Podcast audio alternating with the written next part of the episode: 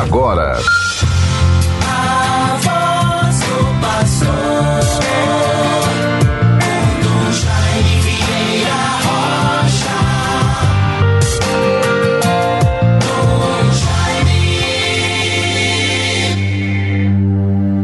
Cantai ao Senhor um canto novo, cantai ao Senhor, ó terra inteira, esplendor, majestade e beleza brilham no seu templo santo.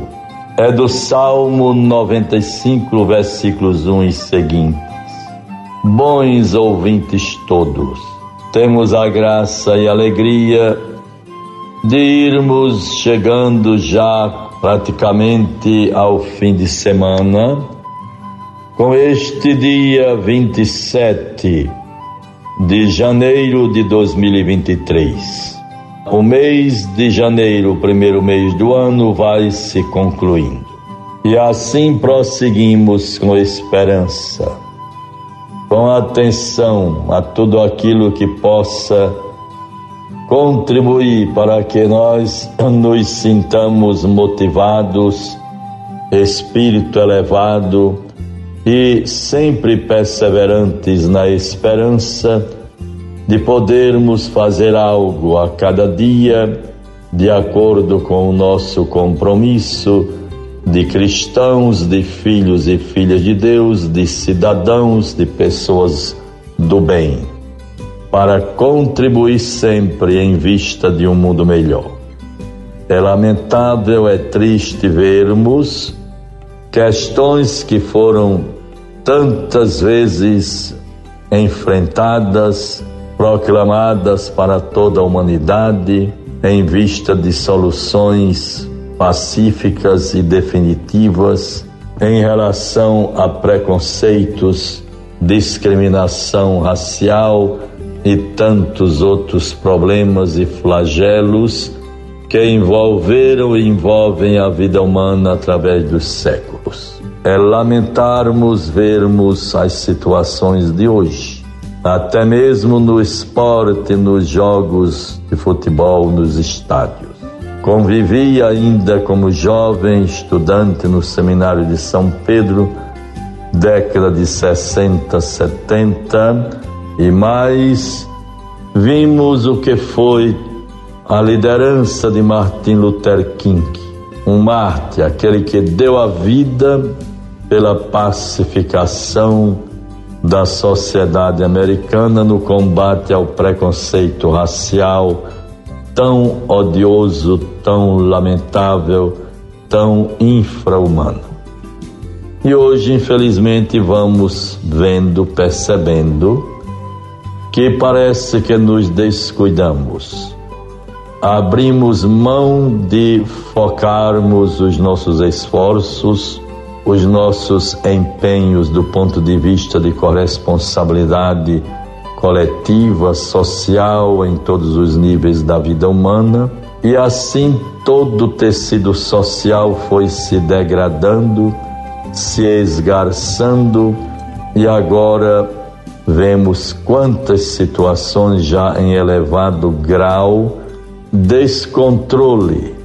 E por conseguinte como que tivéssemos perdido todas as conquistas, todos os esforços, todas as vitórias tão edificantes para a humanidade. Passando por Martin Luther King, por Mahatma Gandhi, por tantos pacifistas que deram a vida, deixaram o seu legado e nós hoje, com todos os meios possíveis e imaginários, meios de comunicação, meios da técnica, da internet, da imagem, tudo que poderia contribuir para estarmos noutro patamar de civilidade, civilização, fraternidade, respeito às diferenças e assim somarmos esforços para um mundo bem melhor. É lamentável, devemos nos voltar para a graça de Deus, nos voltarmos para a vivência da nossa fé. Neste programa de hoje, bons ouvintes todos, não posso deixar de me referir à memória de Santa Ângela Merici Virgem. Santa Ângela Merici, fundadora do Instituto das Irmãs Ursulinas. Como trago lembranças tão positivas da atuação dessas irmãs em nossa arquidiocese. Fundou o Instituto das Ursulinas para assistência espiritual e material das meninas órfãs e pobres, vendo nelas a presença viva de Cristo. Com sua experiência, é precursora das instituições que hoje encontraram expressão nos institutos seculares e na participação dos leigos na missão da igreja. Lembro-me com muita alegria e ação de graças a Deus que tivemos a presença das irmãs Ursulinas em Macau. A presença e atuação da irmã Efigênia, dinâmica, presente e como contribuiu para o bairro do Valadão, aonde foi construída a igreja de São Francisco. Como pároco naquela região onde passei 12 anos, tive a graça de ir ao Rio de Janeiro, me encontrar com a provincial das Ursulinas, lá na, no, no, na região sul do Rio de Janeiro, e ali conseguimos uma casa de irmãs Ursulinas para a comunidade, a paróquia de Ipanguaçu irmãs tão edificantes, a irmã Ângela, irmã Olívia, as irmãs que por ali passaram deram seu testemunho. E havia um testemunho marcante, a nossa homenagem, portanto, mais ainda, a memória da irmã Assunta, uma irmã de origem francesa.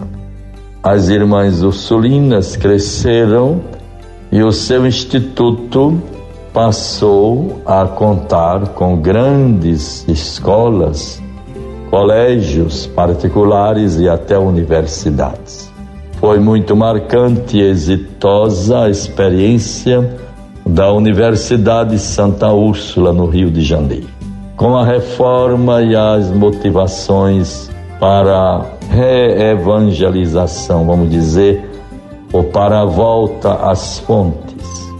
As conclusões do Concílio Vaticano II, as irmãs ursulinas fizeram uma opção muito bonita e decisiva para retornarem à convivência com as populações mais humildes e mais pobres. Dentro desta radicalidade evangélica, a irmã Assunta escolheu viver isoladamente, com todo heroísmo, na comunidade de Rio do Fogo, uma praia bastante longínqua no litoral norte, uma comunidade muito pobre de pescadores, e ali implantaram com muita força, com muita altivez, recorrendo aos recursos financeiros da congregação, implantaram uma igreja grande, bonita e ampla, como também casa das irmãs. Elas moravam numa rua simples, naquelas residências identificadas como casas de, do pau amarelo. Significava que aquela família estava isenta do pagamento da energia elétrica. Casa do pau amarelo. A irmã Assunta passou a sua vida praticamente em Rio do Fogo, depois, já debilitada, voltou para a casa provincial em Salvador, onde veio a falecer.